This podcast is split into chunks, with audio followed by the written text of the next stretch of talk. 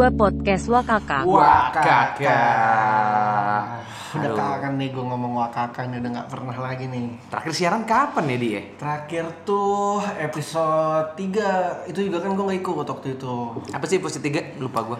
Ketenaga, ketenaga kerjaan Oh iya, Sabang Anto ya. Bang Anto Bintang tamu Sayang gokil banget tuh gue gak ikut Iya, lu sayang bukan nge-podcast kan? Mau interview Oh, sama Bang Anto. aja, sembari Sembari Sekali mendayung 2-3 pulau bos Terlampaui kan gitu Tapi hari ini rapi banget nih bos, kayak pakai batik. Habis kerja pak Oh, masih, masih. Alhamdulillahnya masih Pelet gue masih ada setahun lah nih bos gue nih Kok nggak nggak sadar-sadar Nah, bos itu, lu? Makanya Kan setahun lu digibahin mulu. Betul bos lu. Lu tahu kan di grup lu WhatsApp eh, ada grup lain. Betul, memang, memang. Yang dan is- mereka terbuka gitu. Abdi kita ada grup tapi nggak ada kamunya. Oh, Jadi- oke, oke. Jadi lu kalau makanya kalau lu di briefing email, eh briefing kerjaan email kan. Lewat email Nggak pernah WhatsApp kan. Pernah WhatsApp. Eh, Lagi dudil gitu. Diskusi lalu lewat email kalau lu. Betul, karena ada sentimen. Tapi nggak lah ya, semoga aja. Tapi emang sibuk ya Mas Ian ya. Alhamdulillah, Mas Abdi walaupun lama nggak podcast ya. Justru gue beberapa bulan terakhir ini kalau gue nggak sibuk nggak tenang justru. Buset. Bukan, Kenapa? Bukan karena gue pengen kerja, tapi gue takut gue dipecat di- dipecat diam-diam gitu doang. emang emang kalau lagi WFH gitu serba salah bos dapat kerjaan ngeluh capek pin, pin tidur siang nggak dapat hmm, ini gua nggak digunain lagi. Nah, sepa- ih parah, sepakat banget gue, betul betul betul. tapi teman kita diem aja nih Cesario urun Aduh, ketawa dia. nih. Iya, makanya belum Tapi bisa dia. seperti biasa di kalau kita bertiga kan nggak ada faedahnya nih. Gua lu sama Cesario di sini nggak ada faedahnya. Makanya kita selalu mendatangkan bintang tamu andalan kita. Jadi hari ini kita akan ngomongin tentang eco friendly Nah. gitu. Jadi topiknya itu harta tahta dan alam semesta. Nah, pertanyaan gue ngomong-ngomong masalah eco friendly nih, lo me- personally menyikapi eh, apa ya namanya eh, kehid- gaya hidup lifestyle yang eco friendly itu seperti apa sih, Fons? gue sih anaknya sepakat banget ya jadi untuk eco friendly itu memang harus di digaungkan jadi Hmm. untuk anak muda sekarang pakai ganja lah Oh, ah, itu Kan eco banget. Semacam eco friendly yang berbeda kalau itu. Oh beda ya, bukan itu ya. Oh, betul. Tapi tahu ganja kan? Ah, tahu. Apa coba? Apa tuh? Gadis manja. Oh, itu cuma memang pengguna aktif saya. Kok pengguna sih? Pendamping hidup. Oh, pendamping hidup, betul, gadis-gadis kalau itu manja tuh saya suka gitu digangguin gitu kayak abang gitu. Lebih kecape-capean sih kalau itu. Enggak gitu ya, gadis manja enggak gitu juga ya. Jadi kalau gue memang sepakat di makanya ini ada satu bintang tamu yang yang sangat menarik lah itu untuk untuk di interview karena dia masih muda tapi pikirannya itu futuristik gitu. Hmm, Sumuran kita ya?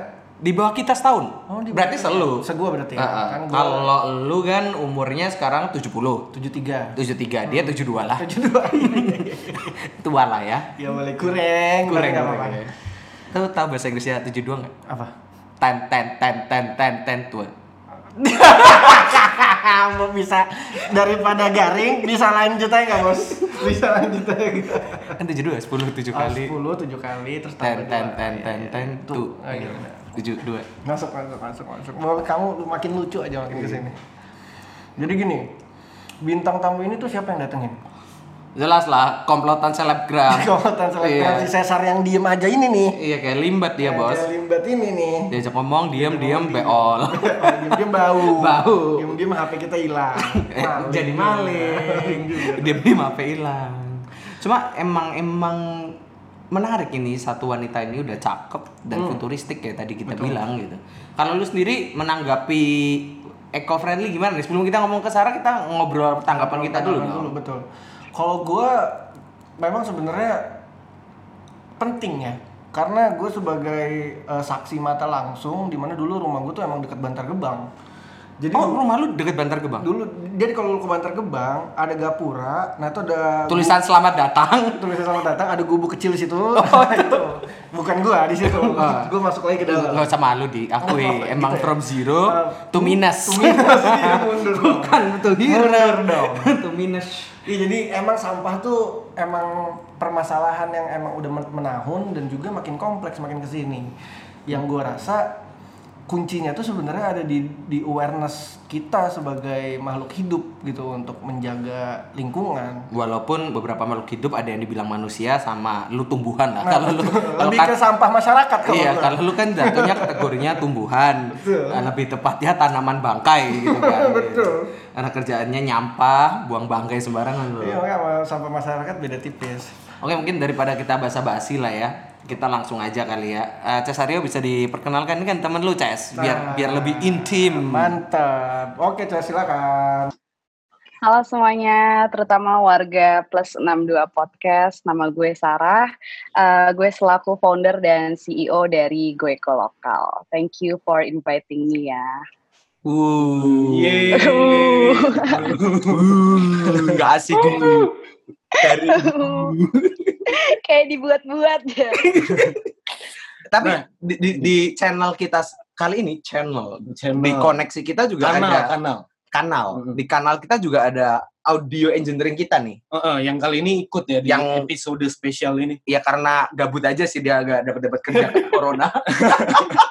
Lamar kerja tolak kiri kanan bos. Wah, parah. kita harus mendoakan yang terbaik dong Betul. buat teman kita yang satu. Jadi buat teman-teman yang masih susah mencari pekerjaan, kita semangati. Yoi. Jadi untuk mendapatkan tips and trick mencari kerja, dengarkan Warga Plus dan 2 Podcast. emang Iya. ada topiknya. Ada nanti kita Oh, buat. nanti kita buat ya. Oke, Mas Arya apa kabar? Halo, halo guys, halo semuanya, baik-baik. Lagi sibuk apa aja nih Mas Araya nih? Lagi sibuk, ini Lagi sih bantuin saya yang bangun podcast tuh dari kemarin nih fokusnya di situ aja sih, nggak ke mana-mana. Iya, masalahnya dia pengangguran jadi tanya sibuk apa. Oh iya, iya. Bingung Ya, jawabnya. siapa tahu ya kan. Apa namanya ngasah batu giok atau gimana gitu kan. Siapa tahu. Tapi Serabutan hari- aja bang, serabutan. Oh, serabutan. Tapi hari ini kita nggak fokusnya ke Ara ya, karena kita ngomongin tentang Sarah. Iya. Betul, karena Sarah ini se- seorang wanita yang cukup menggiurkan. Meng- gimana tuh? Maksudnya, maksudnya gurih, gurih. Apa gimana? jangan gurih. Oh, gurih testimoninya aneh kalau gurih. Cukup mengambil jalan yang berbeda gitu loh, Bang Cesario. Kenapa bisa begitu? Ya, anak muda itu kan lulus biasanya mau bekerja secara profesional yang fixed income gitu loh. Hmm, yang Nah, kantoran gitu. Ya? Betul, Sarah ini mendirikan apa tadi namanya? Go Eko. Go Eko. emang ini kurang baca. Go Eco dan itu menjual produk-produk Go Green kan. Mungkin kita Hmm. bisa tanya nih Sarah, Tuh. kenapa sih awal mulanya Sarah ini tertarik dengan movement terkait lingkungan untuk ramah lingkungan. Jadi apa sih latar belakang Sarah ini gimana? Setahu kan anak UI juga kan, FUGM UI ya. FUGM UI. Eh, sorry. UGM UI dia, UGM UI. itu itu siapa yang ngedirin itu? Coba coba UGM UI. FAUI, sorry sorry, 2015 ya. Kenapa kok malah, Iya. malah banting setir jadi penggiat lingkungan gitu, nggak jadi lawyer atau jaksa gitu? Atau mungkin Sarah juga bisa ceritain dulu mungkin kayak awal-awal setelah lulus tuh mungkin kesibukannya apa terus kayak tiba-tiba kenapa bisa masuk ke sini gitu loh. Ya, jadi itulah kurang lebih pertanyaan kita yang Ah, ah. jelas. Coba Sarah bisa diberitahu ke kita. Oke, mulai aku ceritain ya. Jadi awalnya itu eh, emang aku tuh focusing ke lawyering kan.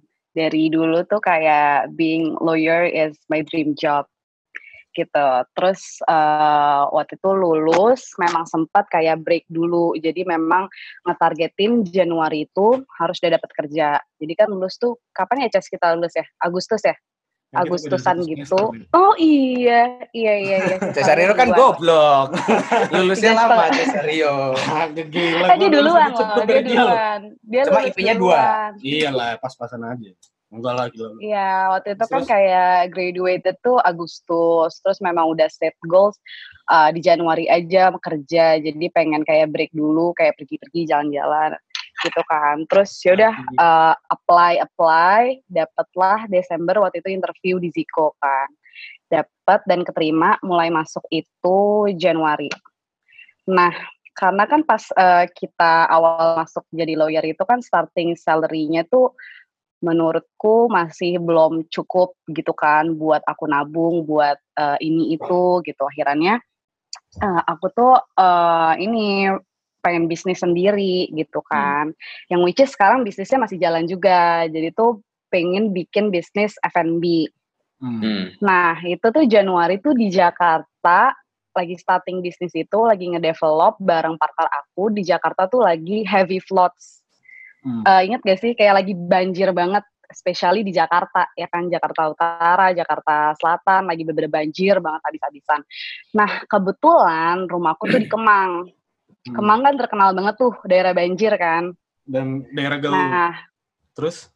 daerah gaul tapi banjir. Terus? terus? Nah udah tuh Jaksel. eh Jak ah, di Jaksel di Kemang banjir banget deh itu tuh udah sampai di depan rumahku tuh bener-bener ya nggak bisa lewat gitu loh emang harus di rumah doang kalau misalkan hujan besar itu selalu deh banjir kan terus lagi ngurusin develop si bisnis itu kebetulan aku lagi ada bisnis juga F&B jualan mocktails gitu store di Pasar Santa nah lagi ngedevelop itu tuh eh ngelihat banjir tiba-tiba tuh aku apa ya kayak termenung gitu loh kayak shock gara-gara pas mau keluar rumah tuh sebenarnya eh, sampah di depan rumahku tuh banyak kan kayak packaging eh, minuman Hmm. gitu ini persis di depan rumahku tuh jadi kayak eh, warga-warga aku di Bangka 9 kebetulan warga-warga Bangka 9 tuh patungan untuk eh, bahkan sampai patungan gitu jadi kayak kita iuran gitu untuk eh, sedotin selokan-selokan rumah kita biar surut kan Hmm. di depan rumahku tuh selokannya bener-bener dibongkar, disedot-sedotin gitu. Isinya tuh bener-bener kopi kenangan, gulu-gulu. Aduh banyak banget deh kayak bener-bener kayak packaging yang bener-bener plastik yang emang bener dia nge-stuck gitu. Eh sorry tadi sebut merek gak Iya apa-apa? nggak apa-apa, nggak apa-apa, Nggak nggak apa-apa. Gak apa-apa, Padahal gak apa ya. Ya, Nggak apa-apa. Tapi enak kok, enak, enak. Enggak, masalahnya Nah, itu, nah, nggak usah takut, Sar. Nggak ada yang dengerin podcast ini. Nggak ada yang Nggak ada yang dengerin. dengerin dipromot. dengerin dong. Terus, terus, Nah, terus. terus kayak udah nih, aduh eh, sa- aku tuh sekeluarga juga kaget gitu kan dan sampai kita ngerasa eh jangan-jangan ini eh, ini lagi yang kita pesan gitu loh ya kan. Jadi jangan-jangan kita ini yang kita pesan lagi. Nah, di situlah aku pas lagi starting bisnis F&B ini ngerasa punya beban moral. By the way, Sar, gitu loh, kayak- boleh disebutin dong, itu apa namanya eh, bisnis F&B chic ya? Iya, jadi tadi kan chick ya, cafe ya? jadi chick itu aku lagi eh, jualan sebenarnya dia beverage tapi sekarang eh, Hmm. lagi develop makanannya juga. Awal-awalnya tuh beverage gitu. Hmm. Eh specialty-nya di mocktails gitu. Hmm. Jadi aku boleh tanya? jualan kayak oh, boleh dong. Cik kan cewek, jualan cewek apa gimana? Jual minuman kan tadi dibilang mocktail. Kok namanya Cik? Iya, Ya tanya sama yang dulu. nah, chick Kenapa namanya Cik? chick Ini ceweknya jadi motel. Bukan bukan. Jadi itu sebenarnya chick itu baca eh chick itu tuh sebenarnya bukan cewek tapi emang eh biasa di didengar sebagai kayak kewanitaan gitu karena nggak chick itu kayak gimana ya dia itu artinya tuh eh, fashion yang bagus gitu. Jadi mungkin Oh. emang related ke sesuatu yang eh, cewek gitu loh. Kayak misalnya ya, gimana ya? Ya gitu kan pokoknya eh, nah tapi tuh kalau misalkan aku tuh spellingnya tuh cike karena yaitu bahasa Inggrisnya chick tapi bahasa Prancisnya bacanya eh, apa tulisannya kayak gitu spellingnya Oh, gitu dari France gitu ya. Oke oke lanjut balik ke topiknya. Iya. Sorry Nah, terus ya udah eh, sampai di saat aku punya beban moral, kalau misalkan aku ngerasa sebagai pengusaha F&B, aku harus eh, kasih ke masyarakat tuh juga yang packagingnya ramah lingkungan gitu loh. Karena aku ngerasa oh ini ada tanggung jawabnya. Sebenarnya kayak gini tuh pelaku bisnis tuh harus bertanggung jawab juga gitu. sorry. Nah, pada saat itu hmm, aku nyari-nyari dong kayak aduh mana ya aduh itu menurut aku lumayan susah untuk cari packaging yang ramah lingkungan karena kita harus benar-benar eh, tahu kita harus benar-benar jadi itu tuh type-nya beda banget ini bisa aku sekaligus jelasin ya jadi kalau misalkan di packaging eh, cup gitu ya atau packaging plastik itu ada yang namanya PLA ada yang namanya oxium kalau PLA itu dia itu dari plant base gitu. Jadi dia tuh memang terurainya itu uh, dia tuh biodegradable, terurainya tuh alami oleh alam. Nah, kalau oksium ini jenis yang uh, packagingnya oksium ini dia itu di, uh, biji plastiknya itu disemprot teknologi namanya oksium. Jadi di mana si plastiknya itu nanti bakalan terurai dengan teknologi dengan obat si oksium itu uh, tapi jangka waktunya 2 sampai 5 tahun. Nah, di sini tuh aku ngerasa pas nyari-nyari itu ngerasa kesusahan Hmm. gitu dan aku banyak belajar juga karena uh, banjir and, and everything aku ngerasa kayak ada beban moral tadi kan. Jadi banyak belajar juga oh sebenarnya uh, banyak banget apa ya barang-barang yang sebenarnya kita bisa substitusi in order to saving our earth gitu.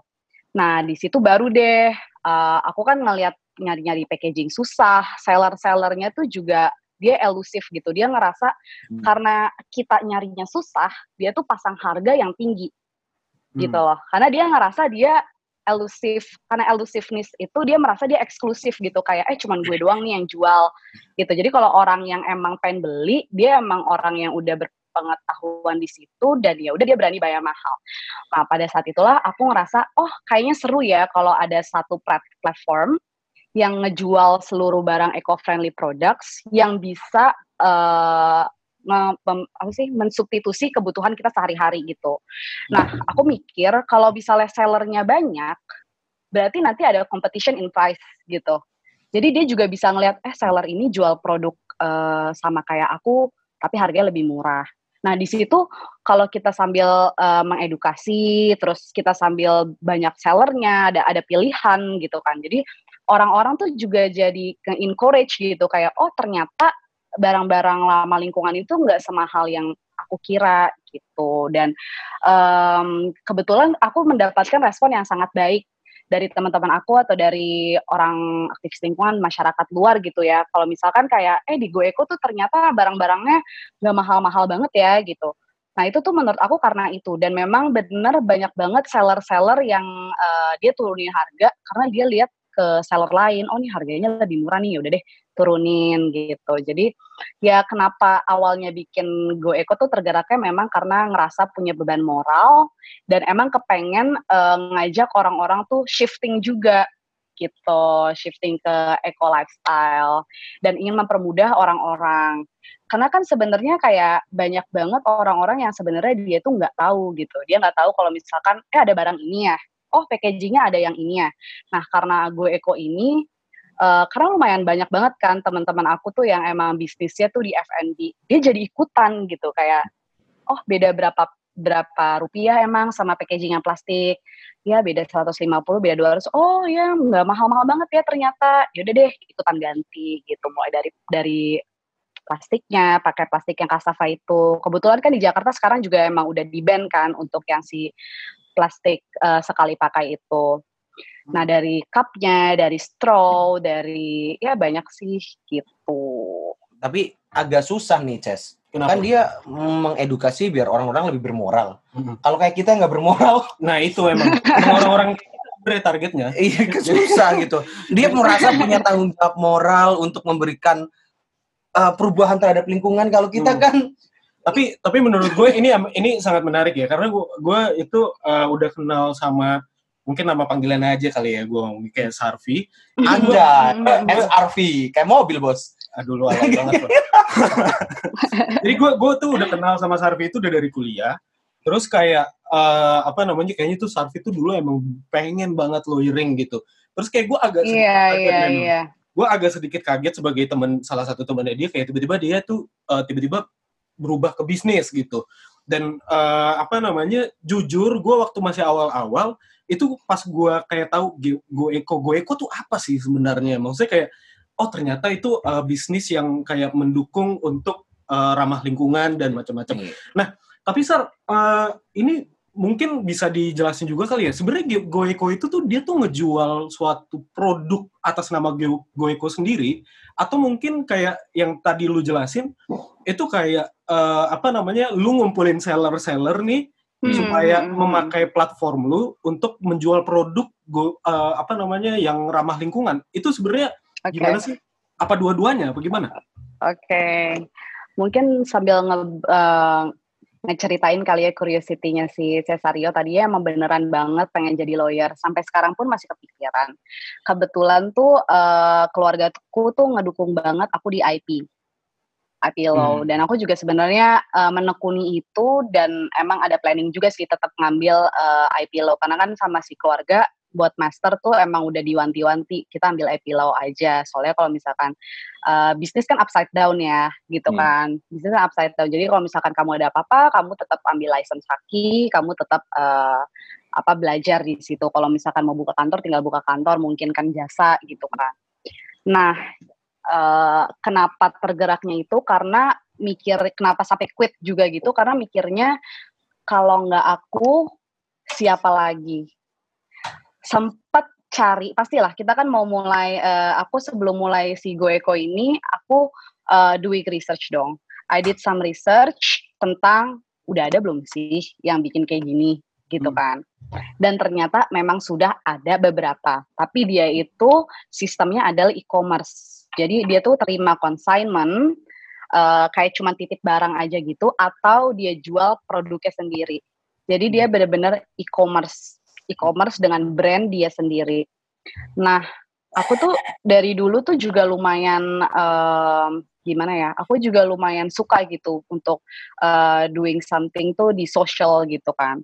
Aku mikir kayak pengen ngebantuin deh uh, pengrajin-pengrajin, pengen deh bisa kayak um, ngebantu UMKM UMKM. Aku pengen ngemutusin tante itu yang kaya makin kaya, yang miskin makin miskin. Nah, maka dari itu sistem di GoEco itu adalah multi vendors, di mana kayak aku ngambil UMKM UMKM tuh semuanya aku approachin, aku bilang aku bakal bantu kalian untuk ngepromosiin ini di GoEco.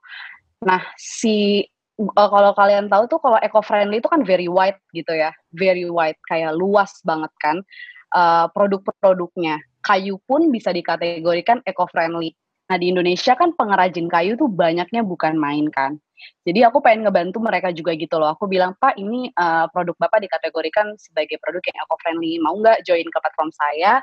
Dan FYI di GoEco itu buat uh, UMKM, buat seller-sellernya sekarang itu masih free.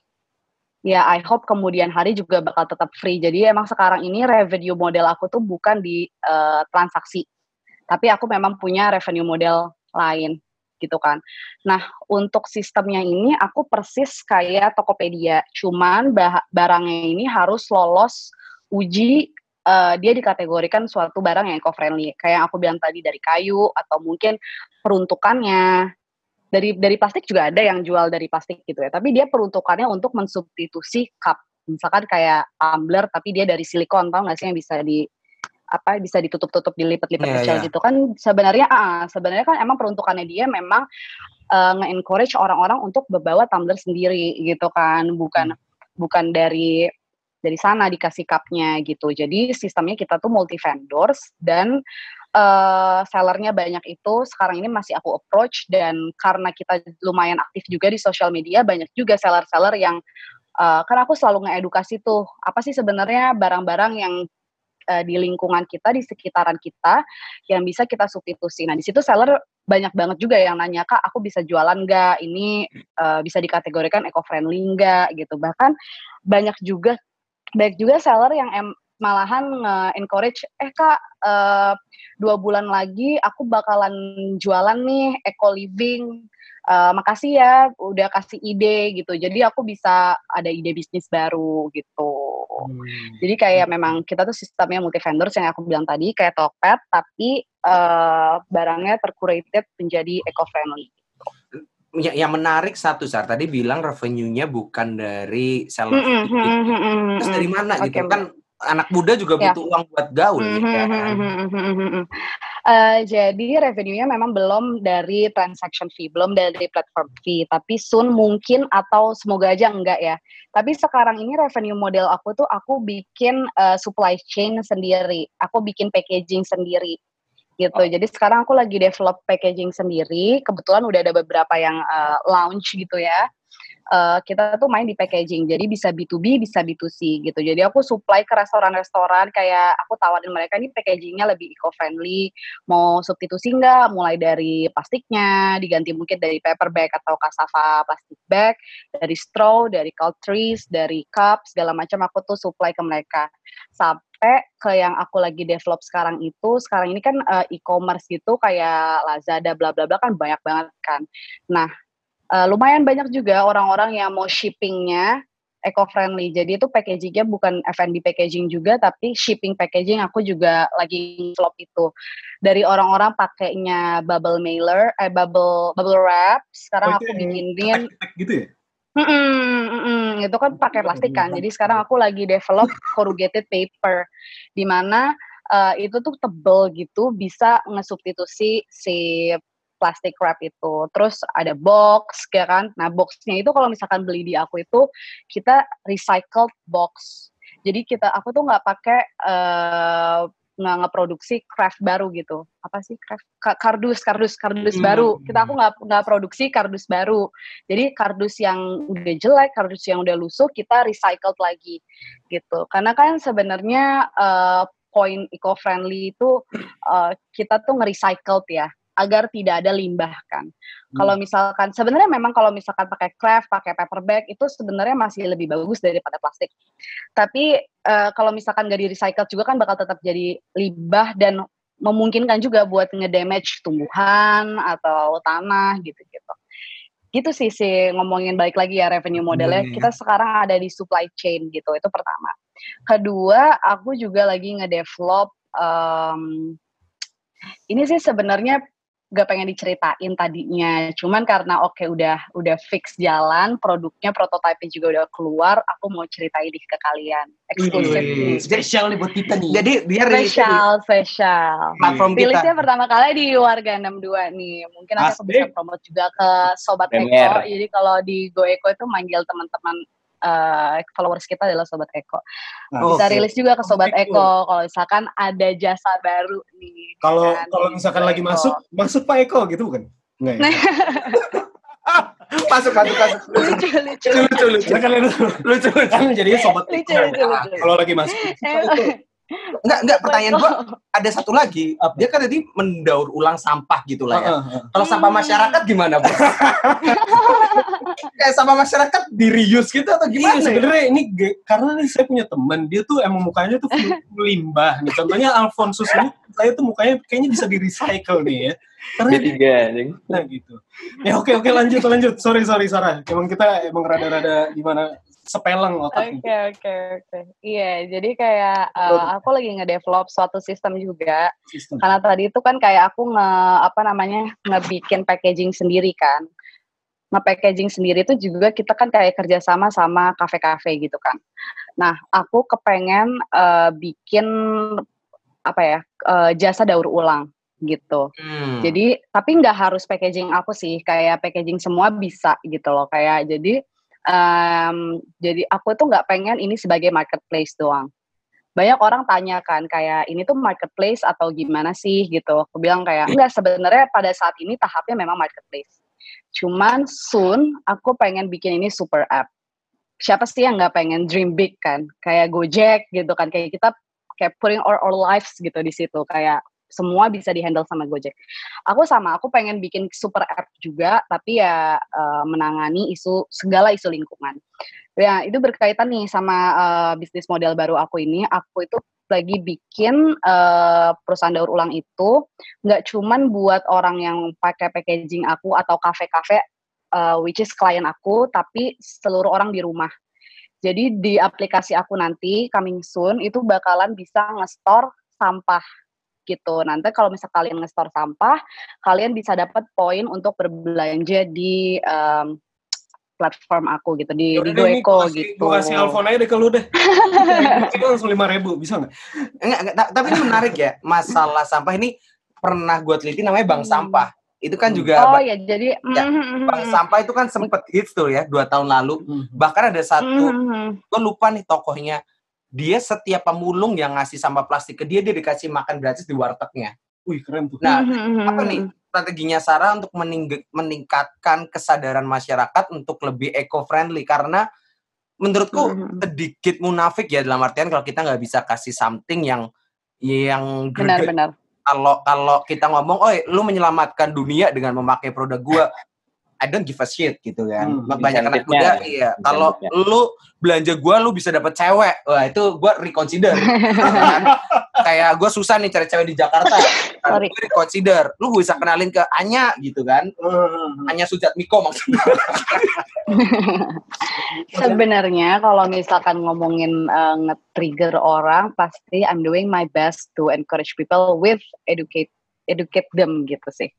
Hmm. Itu jawabannya ya sebenarnya pasti aku komersial yang selain bisa belanja di tempat lu gitu kalau misalnya komersialnya gitu. editnya buat uh, produk lu kan uh, oke okay lah menyelamatkan dunia gitu maksudnya lebih ramah lingkungan tapi beberapa orang kayak ya kayak enggak deh gitu. Kayak bodo amat gitu ya, iya. ya. Sebenarnya sebenarnya ini masih belum uh, terpikirkan ya. Maksudnya kayak ini belum fix gitu. Eh, ini udah terpikirkan tapi maksudnya belum fix oh. ideasnya.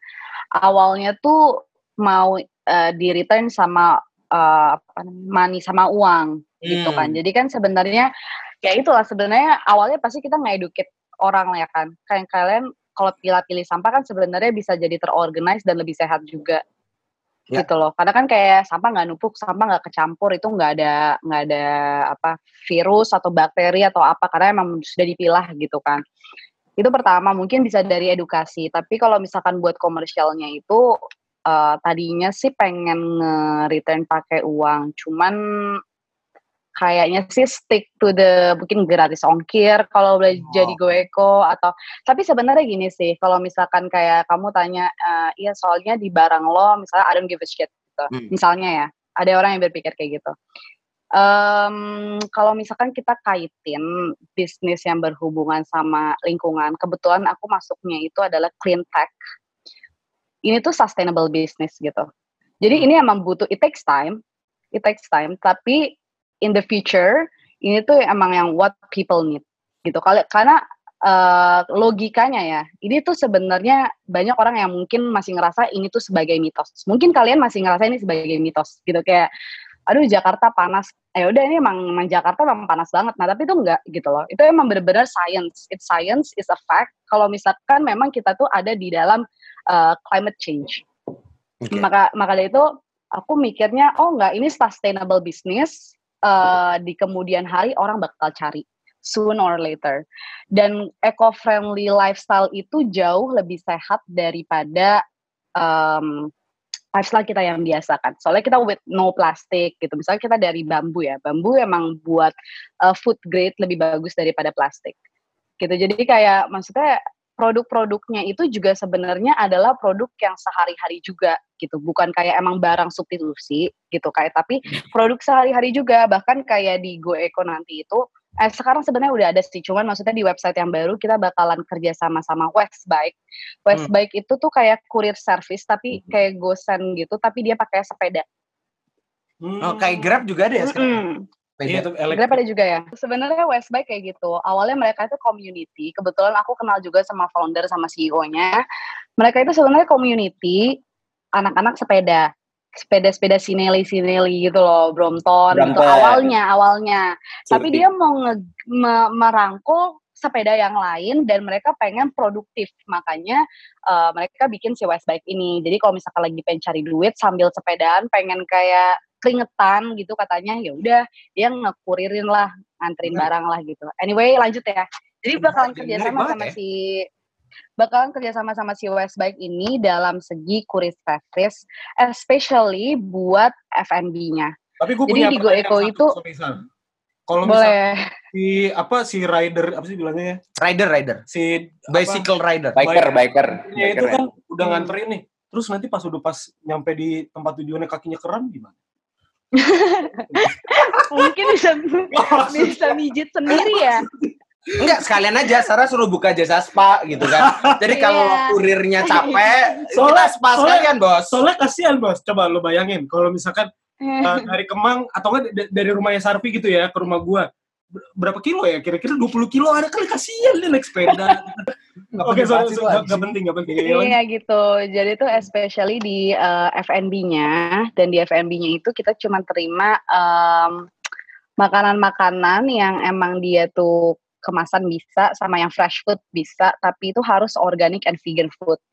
Di mana tuh kalau misalkan kalian research sekarang tuh organic sama vegan food tuh lagi naik daun banget gitu. Iya. Karena kan mereka lebih healthy dan mereka tuh dinobatkan menjadi sustainable food gitu loh kayak uh, food masa depan tuh bakal kayak gini gitu loh karena lebih healthy kan apalagi gara-gara corona kayak gini makanya kan sekarang kalau pengen lihat uh, kalau kalian lihat tuh banyak banget yang jual almond milk hmm. abis itu kayak susu kedelai apa ada rasa-rasa gitu kan yeah. nah gitu kayak buat di Goeko nanti ada ada section buat F&B dari fresh fruit atau kemasan juga juga ada.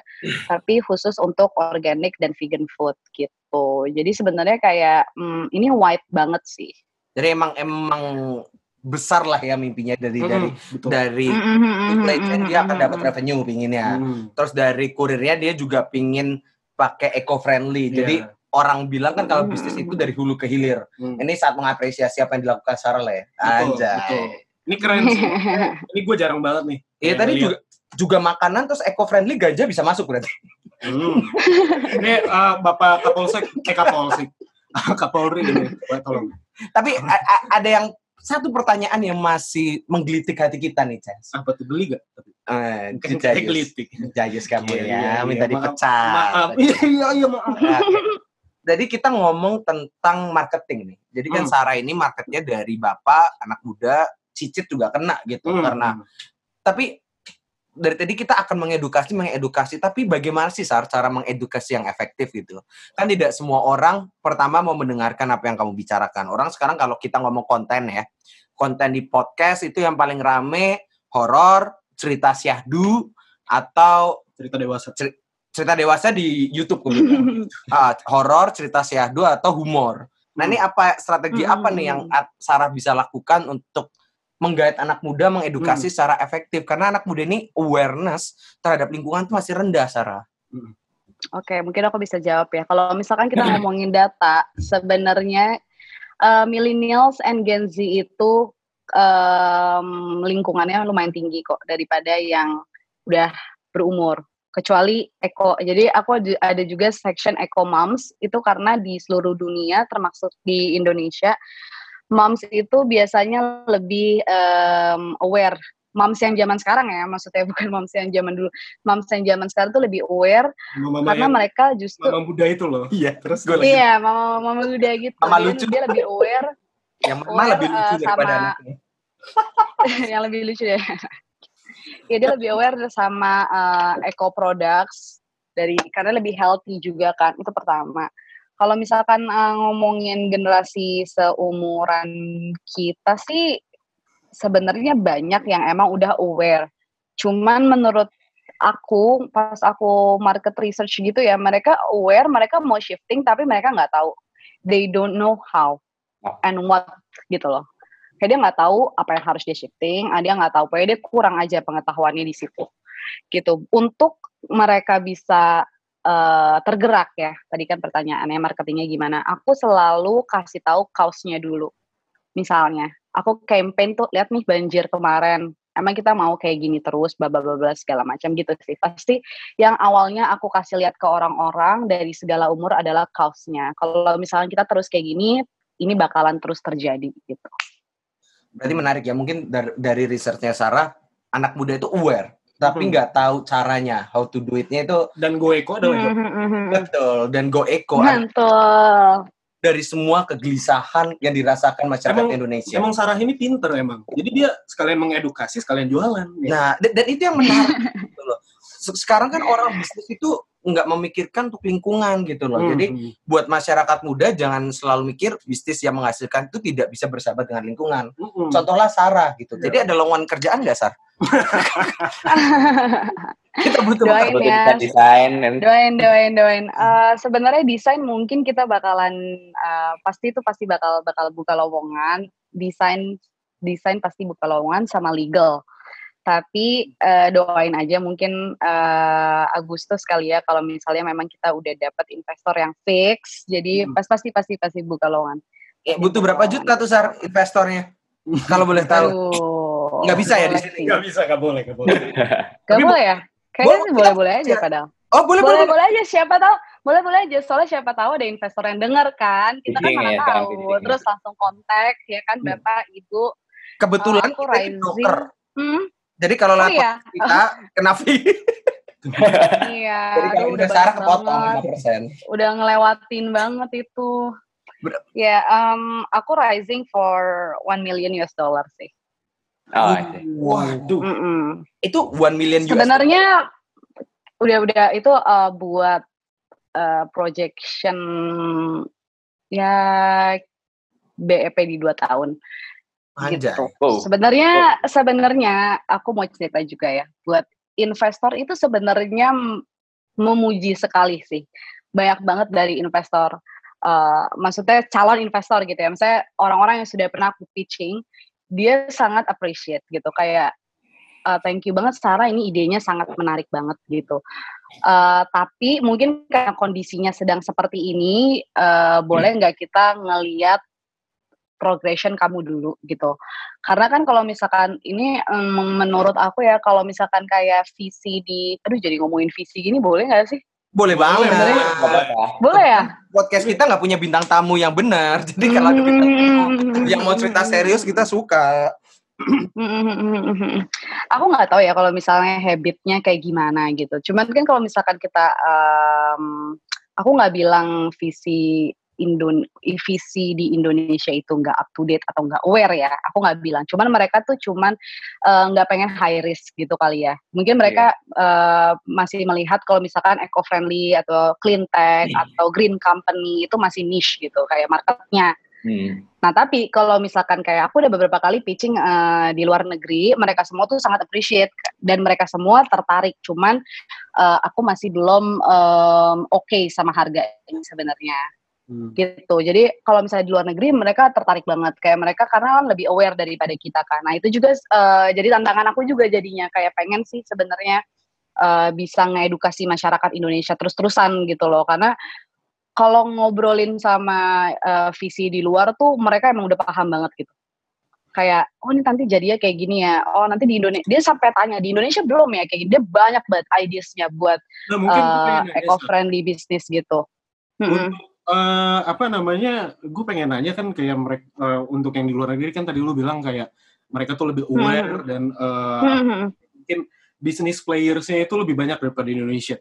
Nah, untuk Mm-mm. Indonesia sendiri itu sebenarnya bisnis players yang main di eco bisnis atau mungkin yang menjual eco products, manufacture eco products atau mem- apa atau eh, apa menjual jasa yang terkait dengan eco friendly itu sebenarnya udah udah banyak atau gimana sih sekarang? Sebenarnya kalau buat jasa, masalah di Jakarta terutama dan atau di, di Indonesia terutama di Jakarta adalah masalah sampah. Ya kan, waste is always be our problems here in Indonesia. Jadi banyak banget perusahaan yang aku bilang tadi, kenapa aku juga pengen ada revenue model yang lain tadi kan, bisnis model yang lain, jadi pengolah pendaur ular, pendaur ular, pendaur ulang, pendaur ulang, eh ular, serembo, pendaur ulang, itu karena masalah sampah di Indonesia itu ya nggak bisa ditanganin oleh segelintir orang doang gitu. Karena saking banyaknya banget saking banyaknya banget deh. Setiap hari terutama gara-gara eh, quarantine ini itu benar-benar limbah rumah tangga tuh gila-gilaan. Dan banyak juga yang tadi eh, apa terkait juga ya sama pertanyaan Cesario itu.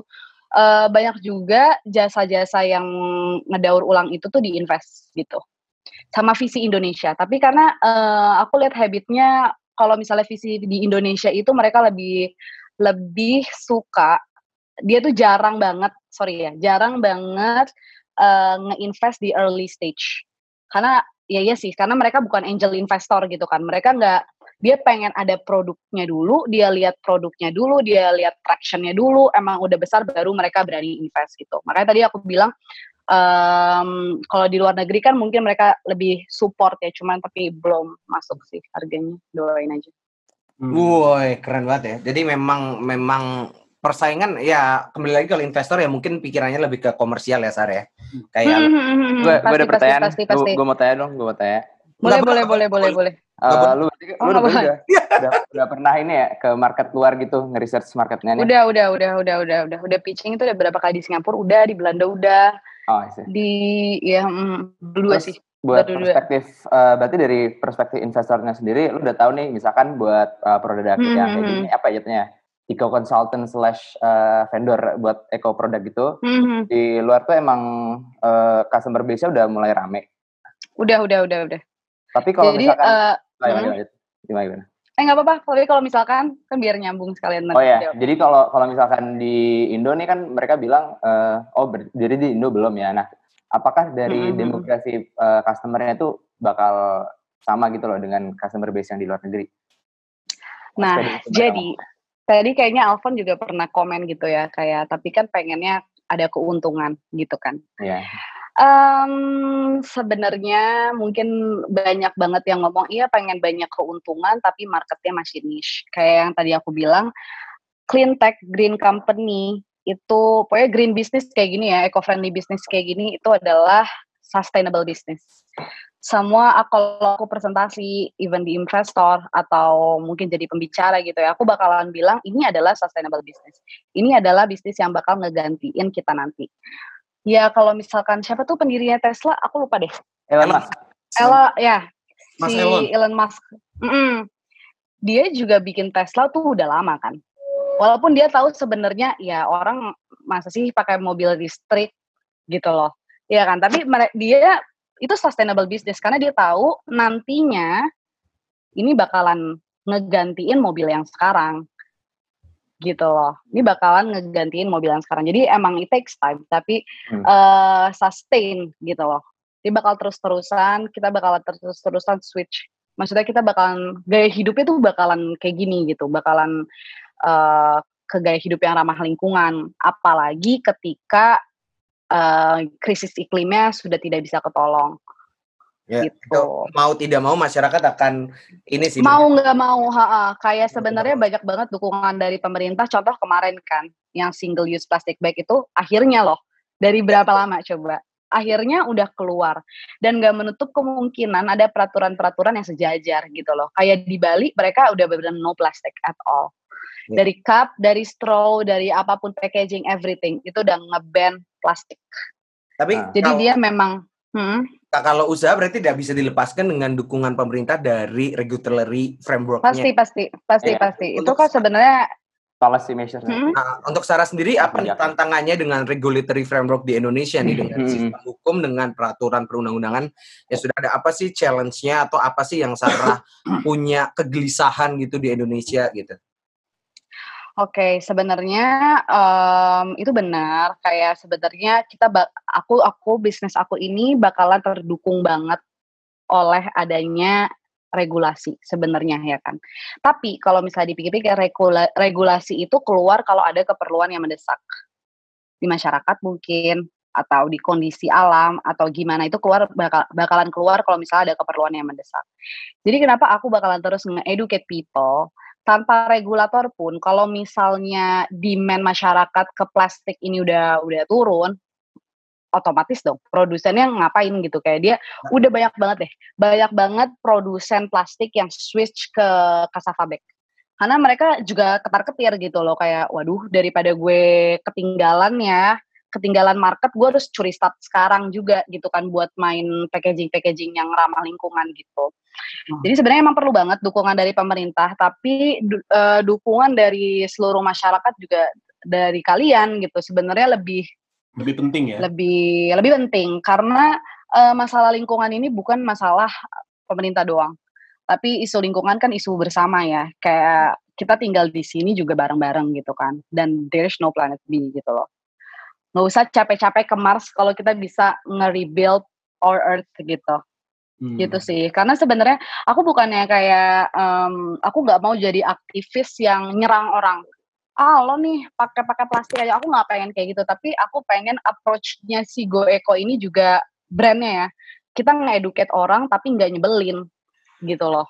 Kayak Annoying ya. ya bi- ah, ah, biasa kan kalau aktivis aktivis ya aku nggak mau sebut siapa ya. Tapi eh, dia lebih ke nyalahin gitu lebih ke nyalahin gitu kan marah-marah etc etc cuman kayak aku pengen lebih ngerangkul ngedukasi ya udah terserah lo mau mau berubah ya udah nggak mau berubah ya udah. Tapi kalau misalkan banyak orang yang kayak lo gini ya kapan kita majunya? gitu kan. Karena kan kayak kalau bisa aku kayak gini loh kayak Indonesia nggak usah apa ya mimpi deh jadi negara maju. Kalau misalkan em, lingkungan lo aja masih belum bersih gitu loh. Masyarakat lo masih belum teratur. Itu nggak usah maju gitu loh. Mungkin itu title jadi sebagai negara menengah maju mungkin ya. Itu cuman buat konspirasi atau apa doang atau pancingan kali ya dari negara. Ya aku ya paham kan maksudnya. Mungkin loh karena Karena aku pengen cerita aja deh. Kalau misalkan di Belanda ya, di Belanda itu mereka, aku tuh sempat mau masukin packaging aku nih ke Belanda. Hmm. Bareng sama senior kita, Ces. Siapa tuh? sempat ngobrol waktu itu sama Bang Nizam. Oh, Karena kan dia sempat tinggal di Belanda. Mm-mm, dia sempat tinggal di Belanda. Kita mau masukin, kebetulan aku punya teman-teman juga yang emang benar-benar orang Belanda. Aku tanya kan, kalau misalkan gue masukin nih packaging kayak gini, laku nggak? Kata dia, pertama di Belanda itu udah sangat eco conscious dan orangnya tuh nggak sekonsumtif orang Indonesia. Dia bilang kayak es kopi bla pakai plastik gitu-gitu itu it's impossible karena pelaku bisnisnya pun pertama punya beban moral, kedua menurut mereka lebih laku gue jual si kopinya aja instead of gue calculate sama si packagingnya menjadi lebih mahal.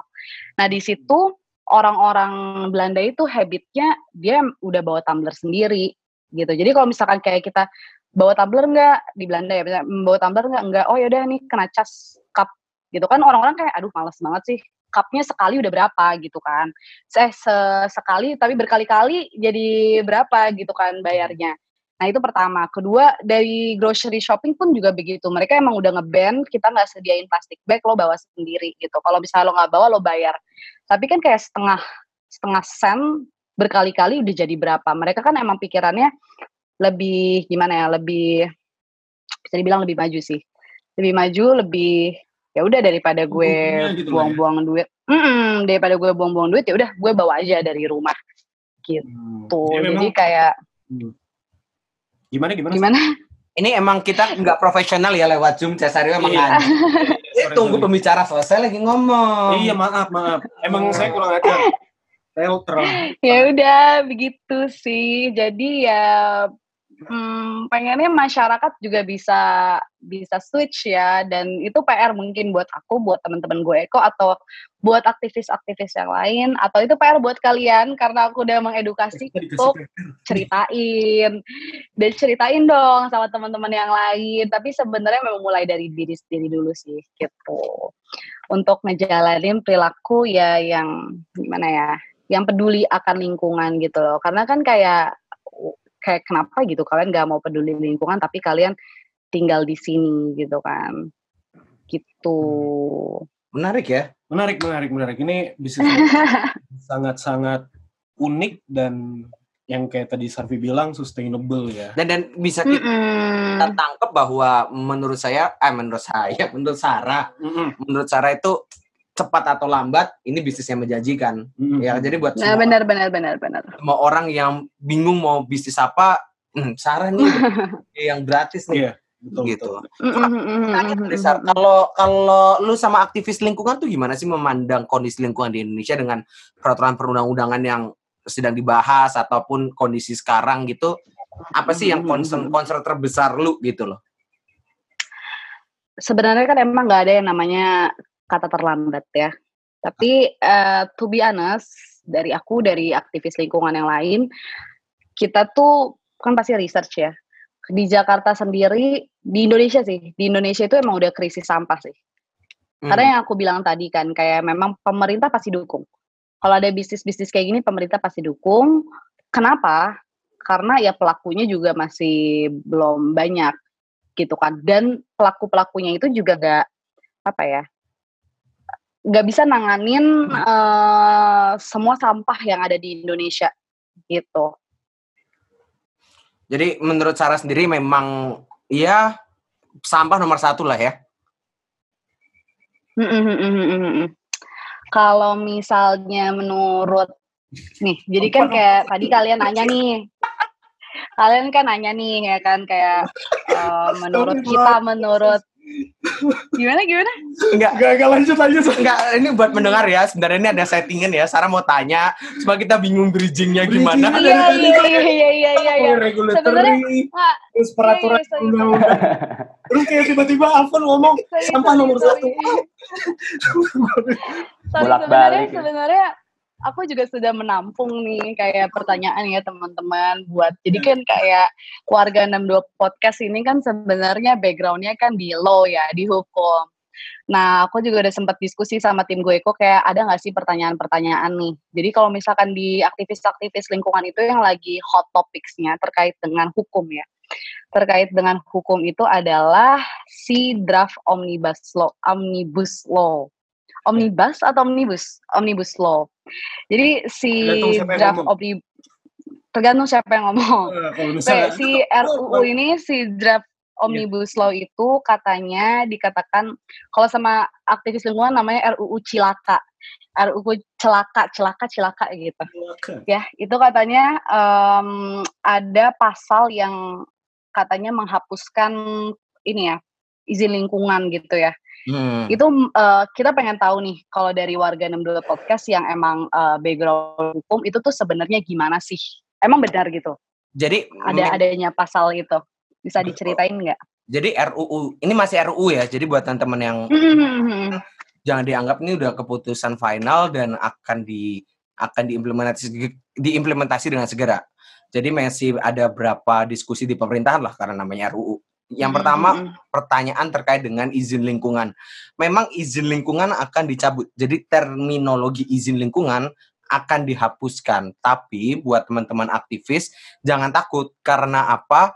Ini hanya penyederhanaan izin. Iya, kayak sistemnya aja Oh. diubah gitu Betul, tapi untuk jadi izin ling gue cerita dulu kalau untuk perusahaan berdasarkan undang-undang yang masih berlaku sekarang kalau kalian mau melakukan usaha itu kalian harus menyiapkan tiga macam tuh AMDAL atau UKL UPL atau SPPL. Itu tergantung skala lu ya. Betul, ya. tergantung dampak uh, usaha lu terhadap lingkungan. Betul, betul. Nah, dari AMDAL, UKL, UPL atau SPPL ini nanti akan diterbitkan izin lingkungan. Hmm. Nah, pemerintah ini menganggap dengan adanya tumpang tindih izin.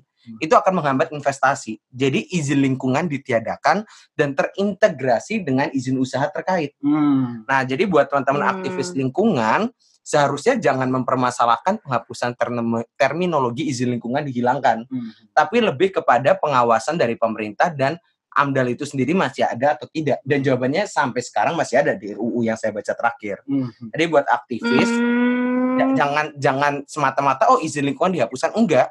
AMDAL dan UKL UPL masih Tetap ada. ada, tetap Jadi teman-teman yang mau membuat bisnis yang memiliki dampak dan di naskah akademiknya itu dinyatakan untuk perusahaan yang memiliki dampak tinggi terhadap lingkungan atau mengubah lingkungan itu harus menyelesaikan AMDAL dulu sebelum memulai usaha. Nah, jadi sebenarnya dari sistem hukum eh, yang sekarang itu memang AMDAL, UKL, UPL, SPPL itu adalah salah satu komitmennya yang harus dipenuhi gitu ya. Betul. Dan ideally sebenarnya kalau misalkan komitmennya itu tidak dipenuhi, sebenarnya si perusahaan atau si pemegang izin tersebut itu tidak boleh memperjalan atau mengoperasikan bisnisnya. Ya. Tapi in practice sebenarnya ya jujur-jujuran aja mungkin masih banyak lah yang bandel gitu. Nah, dan ada- itu dan itu Hmm. sebenarnya harusnya oleh pemerintah itu tuh eh, diawasi gitu secara ketat supaya ini lu, lu harus punya AMDAL dulu, lu harus punya UKL UPL dulu atau SPPL sebelum lu beroperasi gitu Nah, sebenarnya. Tapi itu bukan semata-mata karena pengusaha itu tidak aware. Hmm, Eh bukan semata-mata pengusaha itu karena tidak mau melakukan, Iya, cuma kurang iya. aware. Jadi Iya, kembali iya, lagi betul. itulah fungsinya pengacara. Eh, eh, eh, masuk Pak Eko, gue Eko. Jadi emang itu Sarah. Jadi buat Sarah jangan dan aktivis lingkungan jangan takut dengan Hmm, adanya hmm, penghapusan hmm. izin lingkungan karena pemerintah akan masih mengawasi izin-izin terkait gitu dengan AMDAL dan UKL UPL. Dan lawyer siap melayani. Nah, jadi kalau ada Bayar. kalau ada pertanyaan eh, silakan hubungin kantor saya. Walaupun saya masih Oke, jongok. Oke, oke. Jadi sebenarnya itu cuman penyederhanaan aja ya, penyederhanaan dokumen-dokumen komitmen itu, gitu kan? Betul. Di, di Ada. ya. Yang kita, yang pentingnya itu adalah gimana caranya eh, pemerintah itu pengawasannya mungkin lebih efektif kali ya buat Ya. pelaku-pelaku usaha. Mm-mm. Nah sebenarnya ada pertanyaan satu lagi, cuman sebenarnya tadi udah sedikit dijawab kali ya. Buat investasi ya, pengen nanya sih sebenarnya latar belakang dikeluarkannya reg- regulasi itu gitu. Kayak kenapa sih tiba-tiba dihapusin? Itu kan tadi kan katanya eh, Alfred kan karena investasi ya. Bisa dijelasin sedikit nggak sih kayak emang kenapa gitu? Kalau misalkan yang lama, yang old versionnya itu emang kenapa gitu? Emang itu ngehambat investasi kah atau gimana? Cukup menghambat karena eh, Takes time. Ya, kalau kalau kita setiap ma- apply izin kan pasti ada proses pengecekan dan itu redundant. Hmm. Dalam artian yang saya tangkap dari RUU-nya adalah teman-teman udah ada izin usaha, kenapa harus ada izin lingkungan? Kenapa nggak izinnya jadi Hmm. jadi sekali apply. Hmm. Jadi akan satu izin Oh, iya iya untuk iya. semua iya, iya. gitu loh. Itu itu yang saya pahami dari RUU Cipta Kerja atau yang dikenal dengan Omnibus Law gitu. Jadi Mm-mm, buat teman-teman yang merasa ini ini akalan pemerintah agar agar ini urusannya korupsi atau apa enggak gitu loh. Jadi Mm-mm, Omnibus Law itu mm-mm. menyederhanakan proses izin mau sadar ataupun tidak, mau diakui ataupun tidak, proses birokrasi di Indonesia itu masih cukup panjang dalam semua investasi. Mm-mm, betul betul betul. Makanya pemerintah dari tahun ke tahun, dari hari ke hari, itu selalu mencoba mengefisiensikan. Dulu kita tahu ada penerbitan OSS system, Hmm. biar teman-teman bisa apply Mm-mm. izin secara elektronik. Jadi tidak Elektronik, memakan mm. waktu untuk ke kementerian. Nah sekarang ini adalah ide pemerintah yang lain, yaitu untuk menyederhanakan izin-izin yang tumpang tindih gitu. Jadi buat teman-teman, memang ada beberapa yang kontroversial dari RUU Cipta Kerja. Maksudnya eh, sempat sempat menjadi heboh adalah dulu dalam penyusunan AMDAL itu semua masyarakat bisa dilibatkan. Nah, Hmm. di RUU Cipta Kerja yang sekarang itu hanya masyarakat yang berdampak langsung. Hmm. Ya. Nah, jadi berdampak langsung ini apakah aktivis atau LSM lingkungan itu bisa menginisiasi untuk langsung mengikutkan diri dalam proses penyusunan AMDAL Hmm, gitu hmm, hmm, itu hmm, hal-hal hmm. yang masih menjadi diskusi cukup hangat dan dan saya rasa tidak ada salahnya menyampaikan pendapat, mengkritisi, tapi dibahas Benar, benar, benar. lebih dalam karena apa ini masih RUU. Jadi ini RUU ya, belum. mm-mm. Mm-mm, tempat kita untuk menyampaikan kegelisahan kita dan menanyakan gitu. Dan saya rasa ya Pak, saya orang yang cukup percaya dengan pemerintahan gitu loh. Dengan segala Mm-mm. kekurangan, dengan segala berita yang berita miring terhadap pemerintah, tapi pemerintah itu selalu bekerja untuk masyarakat kok kalau ada korupsi itu hanya oknum gitu. Jadi buat teman-teman aktivis, saya dukung dan kita terbuka untuk diskusi walaupun kita masih baru ya di dunia lawyering Hmm. dan kita akan sangat suka lah kalau teman-teman bisa memberikan ide dan banyak juga kok kantor-kantor yang sudah menerbitkan uh, Publikasi. publikasi kayak apa aja nih yang menjadi diskusi hangat tentang gini. Tapi eh, correct me if I'm wrong ya. Maksudnya eh, sebenarnya omnibus law ini tuh sebenarnya kalau untuk yang di bagian lingkungannya ya, eh, spirit utamanya adalah yang kayak hanya ingin menambahkan aja sih.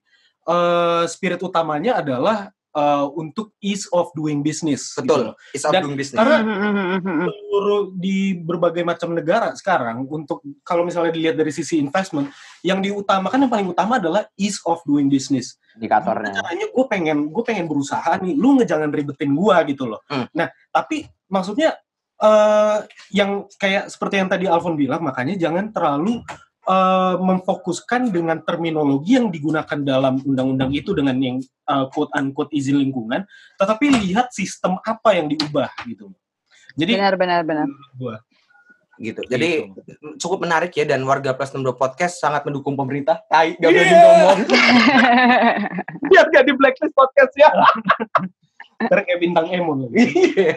Iya kayak bintang Emon. Jadi gitu Sarah kurang lebih kalau Sarah tanya yang lama itu tumpang tindih, iya sangat tumpang tindih. Jadi kalau Sarah lihat Hmm, hmm, hmm, hmm, hmm. RUU-nya itu dia menyederhanakan dan menghapus beberapa pasal bukan cuma lingkungan ya itu banyak sekali undang-undang sampai seribu halaman RUU-nya Hmm. itu untuk mencabut mencabut undang-undang yang tumpang tindih dan ease of doing business itu kalau kita lihat dari investment negara yang ease of doing business-nya nilainya tinggi di mana itu cukup mudah Hmm.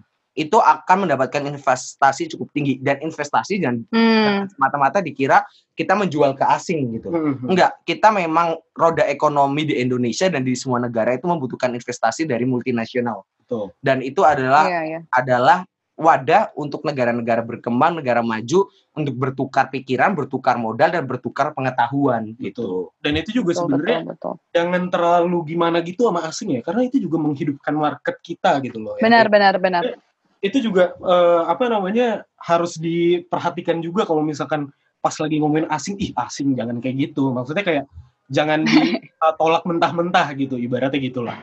Kurang lebih gitu, Ya, Sar. Ada pertanyaan ya. lagi nggak Hmm, terkait hmm, gitu?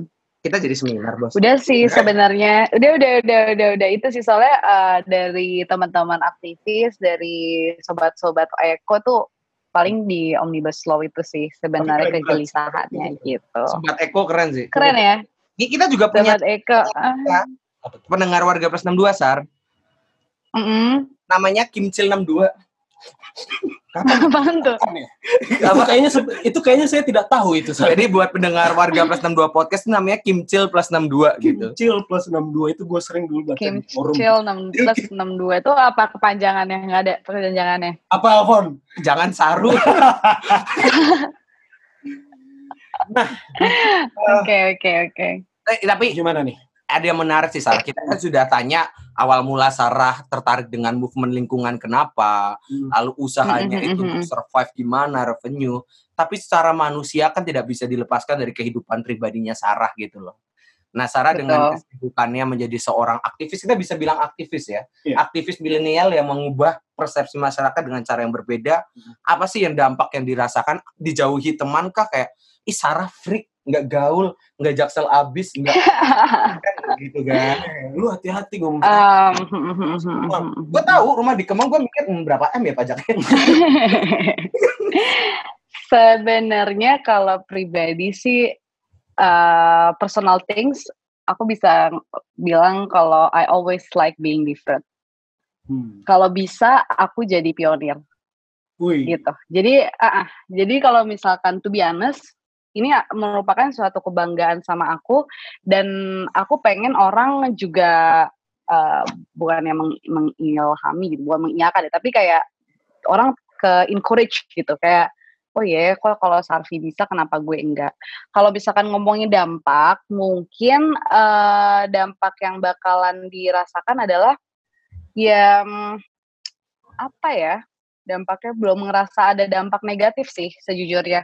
Menyita waktu iya banget. Karena kan lagi nge lagi growth gitu kan. Lagi lagi sendiri uh, investor juga belum ada. Maksudnya masih pakai duit sendiri. Mungkin dampak yang dirasakan negatifnya di situ kan. Kayak pertama nyita waktu kedua deg-degan. Ya ya general aja sih. Kayak namanya bisnis kan pasti kita deg-degan ya di situ aja. Tapi kalau misalkan dari teman-teman sama dari keluarga sih support banget sih Hmm, Berarti nggak Gitu, ada karena kan kayak- ancaman gitu ya kayak ih aktivis lingkungan terus di dikirimin santet gitu dari mulutnya paku ya kan ada paku.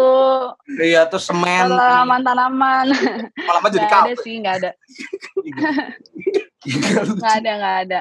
Tiba-tiba ikut nggak ada sih. Kayak bahkan kayak teman-teman kuliah atau teman-teman yang ya teman-teman lah yang aku mungkin nggak bukan sahabat karib gitu ya bukan deket dia banyak banget em, komplimen aku gitu. Kayak "Eh, gue appreciate banget deh orang kayak lo bisa eh, mengorbankan apa ya mengorbankan cita-cita lo tadinya untuk eh, kepentingan bersama gitu.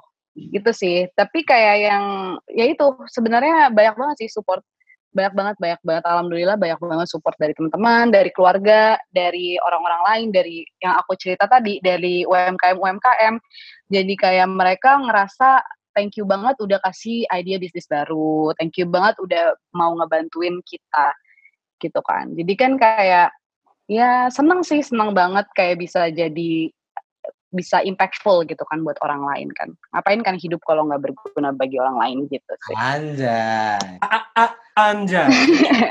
buat buat teman-teman lifestyle ramah lingkungan itu keren kok eh Eh. jadi sih Tara, sendiri setelah merasakan dampaknya diapresiasi Kalau gue tuh eh, apa namanya, gue udah mulai mengimplementasikan ini sih. Gimana ramah tuh? lingkungan. Nggak sembarangan gitu. kentut itu biogas bos bisa jadi power plant bos dari pembangkit tenaga listrik. Tapi nggak boleh sembarangan kan? boleh aja bos. Kalau misalnya lagi seminar lah yang salah yang hirup bos. Sembarangan. Iya, kentut iya, kentut kita kenapa dia yang hirup? Iya, lu aja. menghirup ya kan. jadi kit- keren banget ya. Tapi Sarah boleh tanya nggak? Sarah pribadi dengan semua kesibukan cowok gimana nih? Gitu kan. Udah punya pacar atau belum? Sibuk banget tuh. Way- sebenarnya kayak ini nggak ada di term di dari apa Gitar.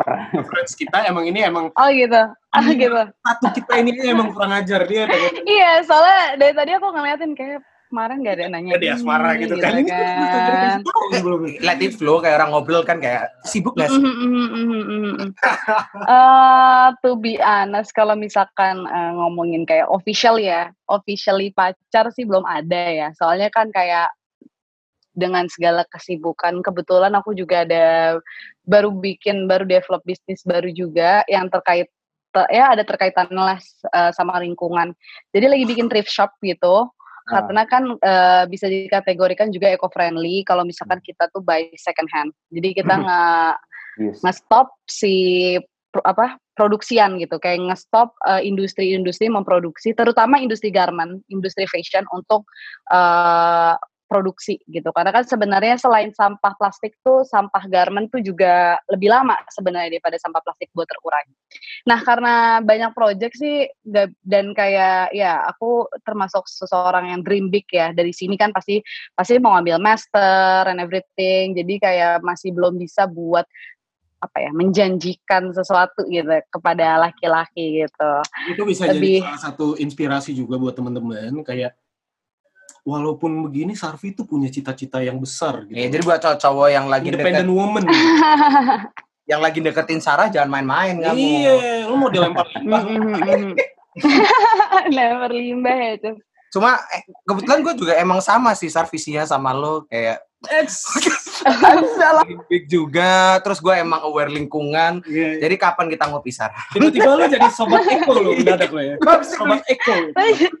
Jadi sobat Eko mendadak ya. Gue langsung beli produknya untuk impress Sarah. Iya. Gitu ya. Jadi buat teman-teman yang Mm-hmm. yang punya cita-cita apa pun itu, contoh Sarah lah ya, Hmm. berani bermimpi, berani berjuang. Harus dong, harus mimpi. dong. Kalau Anies Baswedan tuh pernah bilang gitu, Gimana? eh, orang itu nggak boleh cuma urun angan. Apa tuh artinya? Urun kan Hmm. mengikuti, ngasih gitu loh. Hmm. Angan tuh Iya. cita-cita. Mhm. Kalian nggak boleh urun angan, kalian Hmm. harus turun tangan. Wih. Nah, ini yang dilakukan Betul. Sarah. Jadi Sarah punya dari kesederhanaan sederhana kayak dari banjir, oh sampah banyak, gua harus melakukan perubahan, dia jalanin step by step dan Hmm. kita bisa lihat lah sekarang followernya dari PT-nya, Instagramnya 20 ribu, Hmm. revenue-nya udah cukup banyak, Sarah Hmm. udah dipanggil ke mana-mana. Hmm. Jadi buat semua warga plus 62 yang mendengarkan siaran kali ini, cobalah bercita-cita setinggi mungkin. Do what you love or love what you do. Ah, Kan Anjay. Gitu. Bener-bener hashtag anjay. bener sih, bener bener. Sebenarnya ya kita lihat orang tua kita juga nggak sih? Ya Iya. kan, kayak dia udah susah-susah gitu kan ngejesa sesimpel ke ngelahirin kita gitu. Apa sih kebanggaan orang tua kalau nggak anaknya sendiri gitu kan. Jadi ya menurut aku kita perlu banget sih buat dream big gitu loh. Karena mau yang orang tuanya kaya gitu ya, bukan harta sih yang mereka sombongin, tahu banget. Pasti kayak anak saya, anak saya, anak Betul, saya betul. gitu kan. Tapi Bener kebetulan kan? Jadi Sarah bilang kan udah ngelahirin susah-susah gitu kan. Hmm. Kebetulan gue lahirnya dari Ciki bos. Direndam air. Jadi nggak nggak dilahirin gue. Hadiah Ciki tau nggak? Nah, Ya, iya. ya. Dari Ciki ya? Iya, Terbang. iya. Iya iya iya maaf maaf. Kurang lucu kurang lucu. Iya, iya. Percobaan percobaan. Lama siaran. Saya ya. Saya kan. Iya, Tapi keren sih gitu. Tapi ini sebagai eh, sebenarnya dari tadi kita udah mendiskusikan sih ya. Eh, apa namanya tadinya kini kita pengen kayak meres meraise eh, kure- question karena kita ngelihat nih ada eh, publikasi yang dikeluarkan oleh eh, Yale University itu tentang Mm-mm. environmental performance index di Indonesia di tahun 2018 itu masih rendah banget kalau dibandingin sama yang lain-lain. Nah, sebenarnya eh, ya tadi sih udah dijelasin ya kalau misal Oke, sebelum ke situ environmental performance index itu tuh sebenarnya eh, bagaimana eh, dari yang gue baca ya, bagaimana Mm-mm. pemerintah itu mendukung dari sisi regulatory maupun policy eh, terhadap isu-isu lingkungan yang udah ada gitu loh. Di Indonesia, Di Indonesia di Indonesia environmental performance index itu masih rendah. masih rendah. Nah, ini kan menjadi challenge tersendiri bagi Sarah bagaimana tadi Sarah kita udah sempat bahas omnibus law, kondisi lingkungan dan ini terakhir nih. Mm-mm. untuk ke depan apa sih yang Sarah akan lakukan karena EPI-nya ini cukup rendah cukup gitu. rendah. Gitu. Hmm. Gimana, Sar? Iya, sebenarnya ini kan related to my business tadi kan. Aku udah, udah cerita kalau misalkan pasti strateginya adalah terus mengedukasi gitu kan, mengedukasi eh, sehingga orang-orang bisa switch dan ke depannya ya pasti bakalan terus kayak gitu. Eh, dan itu kan tadi kan related sama government ya si E- EPI gitu kan. Nah itu aku juga sebenarnya ada program juga sih ini ada program juga dan kita ada kolaborasi juga sama suatu perusahaan yang mau udah big cuman belum sih belum bisa dipublish karena belum sign kontrak. Jadi uh, aku itu akan approach pemerintah, uh, Backcraft dan ketenaga kerjaan untuk bikin um, workshop road Hmm. workshop gitu ke seluruh Indonesia untuk melatih UMKM UMKM dan ya orang-orang yang memang dia tidak punya pekerjaan me- apa mengenai si produk ramah lingkungan ini gitu. Jadi nanti si produk-produknya ini juga bakalan di eh, taruh di GoEco gitu. Se- eh, selain ramah lingkungan kan juga aku membantu UMKM gitu kan. Nah mungkin yang bakalan dilakukan ke depannya sih itu sih Hmm. Menurut gue nge-educate tetap ngedengen tetap nge-educate orang-orang gitu. Cuman kan how-nya aja yang kita bakalan terus developing, developing gitu kan. Namanya di bisnis pasti kayak gitu sih. Pakai cara ini gagal, kita pakai cara yang lain gitu kan. Yang penting terus-terus eh, develop research dan lain-lain gitu. untuk untuk ke depan menurut gue juga bisa ini nggak sih Sar kayak sekarang kan lagi hits tuh prakerja ya banyak isunya ya Iya, iya, iya, iya, iya. menarik juga ya sebenarnya kalau kalau orang-orang yang bergerak di produk ramah lingkungan itu kasih workshop di situ ya jadi kan di prakerja Benar, itu benar, benar, benar. Ya kita kita dapat uang untuk mengikuti kelas gitu kan dan gue nggak ngerti sih ada Mm-mm. kelas ramah lingkungan atau enggak di situ ya gue belum baca listnya cuma sangat menarik ya kalau pemerintah bisa memasukkan bagaimana membuat produk ramah lingkungan Betul. untuk home industri gitu kan untuk ibu Betul, betul, betul. Sebenarnya ya itu yang akan kita lakukan itu terus buat eh, having fun-nya juga aku juga ada yang namanya eco fair. Jadi tadinya udah mau kerjasama bareng sama M Block. Jadi alhamdulillah kita dikasih gratis untuk bikin acara ini Sam, di M Block itu eh, tapi kan gara-gara COVID, Covid. situation kan jadi nggak bisa. Mm-mm. Jadi nggak bisa jadi di hold dulu jadi bakalan ada workshop talk show dan lain-lain gitu. Sama ada tenants tenants juga yang ngejual. Nah aku harap itu bisa menjadi inspirasi dan edukasi juga gitu bagi orang yang datang ya kan? Jadi ya terus-terusan pasti harus mengedukasi gitu. Karena em, bisnis yang aku lakukan sekarang ini lebih ke we create market gitu. Oke, itu pertama dulu ya marketnya udah jadi Ah, kita ah, ah, ah, ah. produk ya. Oke, ter- Mm, mm, mm, terima mm. kasih ya atas semuanya dan kita warga plus 6 podcast sangat mendukung Go Eco Betul. apalagi kalau ada Eco Fair menjadi you, MC thank gratis. you. Kita Hah, masih- boleh kita, banget, kita boleh akan banget. siap jadi MC. Bener ya, ditagih loh. Oh, dengan Ditagih senang loh. hati. Siap, siap. Kalau kita itu tujuannya bukan ramah lingkungan, eksistensi pribadi. Eksistensi pribadi. kita tidak peduli dari Iya. tadi kita bullshit. Kagak Hmm. kagak bercanda. Tapi mungkin Jangan eh, dong. penutup nih, eh, Sarvi ada pesan nggak buat para pendengar warga plus 62 podcast yang lagi mendengarkan siaran ini? Jadi syahdu. Eh, mu- mungkin pesannya itu kita tuh harus nggak boleh egois. Kita harus peduli sama diri kita dan sama orang lain, terutama dengan lingkungan kita juga gitu kan. Orang lain kan ada di lingkungan kita kan. Banyak baca, sarannya adalah banyak baca karena ya eh, banyak banget sebenarnya isu-isu yang bisa kita selesaikan bersama gitu. Kayak ya itu nggak bisa diselesaikan sama semua orang kan. Ya ini banyak baca isu-isu mau isu apa pun deh, maksudnya ya permasalahan bersama ya kita selesaikan bersama gitu. Menurut aku gitu sih sarannya lebih aware sama eh, isu-isu yang ada, isu bukan isu lingkungan doang gitu, maksudnya isu apa pun. Ya kan kita bisa lebih produktif juga gitu kan akan hal itu. Ah, gitu ya. Kalau kalau buat ke lingkungan sih mungkin ya itu sih tetap sama ba- banyak baca dan start shifting gitu. Oke. Eco lifestyle. Bu- Buat Sarah, mungkin kalau buat teman-teman yang masih penasaran gitu Go Eco itu apa sih? Mungkin boleh dikasih tahu nggak sosial media yang bisa di reach dari Go Eco-nya atau mungkin Sarah pingin menjawab secara personal boleh dikasih juga Instagramnya Sarah apa pun lah yang Sarah pingin sampaikan lu kalau tanya bisa ke sini gitu. Boleh boleh jadi kita sebenarnya lumayan aktif juga di sosial media buat warga 62 podcast. Buat pendengar warga 62 podcast mungkin kalau penasaran sama apa yang sedang aku jalani sekarang eh, bisa visit di Instagram kita di @goeco_id dan website kita di www.goecolokal.id. Hmm. gitu kita juga open buat uh, collaboration uh, ya campaign-campaign gitu tapi yang related sama lingkungan gitu. Luar biasa. Mantap sekali langsung. Luar biasa. Oh, bu- Buat Sobat Eko juga yang mendengarkan ini, soalnya aku planning buat ngepost juga di feeds, buat ngepromosiin eh, ini podcast teman aku. Eh, banyak banget, menarik banget, menarik banget pembahasannya, nggak cuma dari segi lingkungan, karena yang tadi aku bilang kan sarannya de- generasi sekarang tuh harus banyak baca gitu kan. Nah mereka banyak banget eh, siaran-siaran dengan topik yang menarik dan tentunya tetap mengedukasi kita semua. Jadi Sobat Eko bisa eh, cek IG-nya di at, at apa ya? Oh iya, At lupa. Dua podcast ya. Tadi HP Aku, juga. aku follow kok, aku follow kok. Iya. Tapi kan panjang gitu. Warga plus 62 podcast. Plusnya pakai Warga plus 62 podcast. Jadi bisa dengerin terus podcast-podcastnya mereka. Dan mereka juga open untuk collaboration ya. Mungkin kan ada Ya, yang betul. mau kolaborasi atau ada yang mau nanya sesuatu yang misalkan kalian pengen tahu apa. Jadi bisa nge-encourage mereka.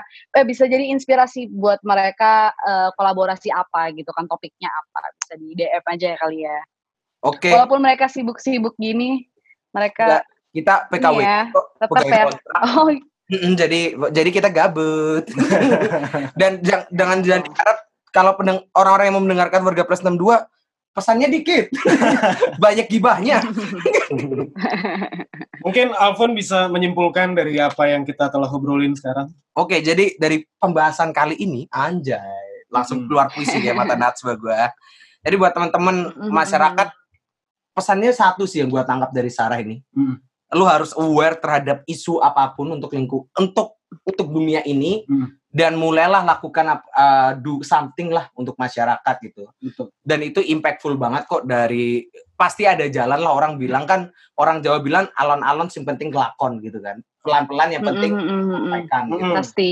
Nah, jadi dari hal kecil dulu, lama-lama pasti akan banyak orang yang mau terlibat karena masyarakat kalau kita bekerja dengan serius pasti alam semesta akan bekerja. Anjay. Asik. kok, kok jadi absurd ya, Gen? Dan kalau misalnya dari gue sih sebenarnya gue ngeliat di bisnis Eko ini tuh nggak ada ruginya sama sekali. Betul. Sooner or later.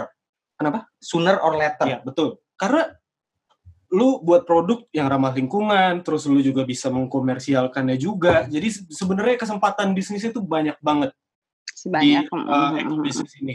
Dan itu tuh bener-bener positif. Ya gue dari obrolan ini gue nggak ngeliat ada uh, apa obrolan yang uh, apa benefit yang kok benefit sih. Nggak ada negatif. Nggak ada Iya. negatifnya sama sekali gitu dari Nggak ada kan, makanya nggak ada. bisnis. Jadi kayak dan sangat menjanjikan Menarik, sebenarnya. menarik. Hmm. Secara ekonomi, commercially speaking, Hmm. itu eh, sangat menarik bisnis lingkungan karena sooner or later semua orang akan berganti gaya hidup dan lifestyle untuk lingkungan, ra- lifestyle ramah lingkungan itu sangat impactful dan benefit secara pribadi ataupun ekonomi untuk masyarakat juga sangat luas karena limbah pun itu mempunyai harga jual tersendiri. Jadi Betul. buat teman-teman Betul, betul, betul, yang betul. yang punya banyak limbah, sampah apa pun itu, teman-teman harus lebih kreatif gitu. Hmm. Dan salah satunya Goeko besok akan membuat bank sampah ya, semacam bank sampah dan mendapatkan poin bisa juga bekerja sama gitu. hmm. Jadi buat teman-teman, terima kasih telah mendengarkan siaran kali ini. Kami dari Warga Plus 62 Podcast.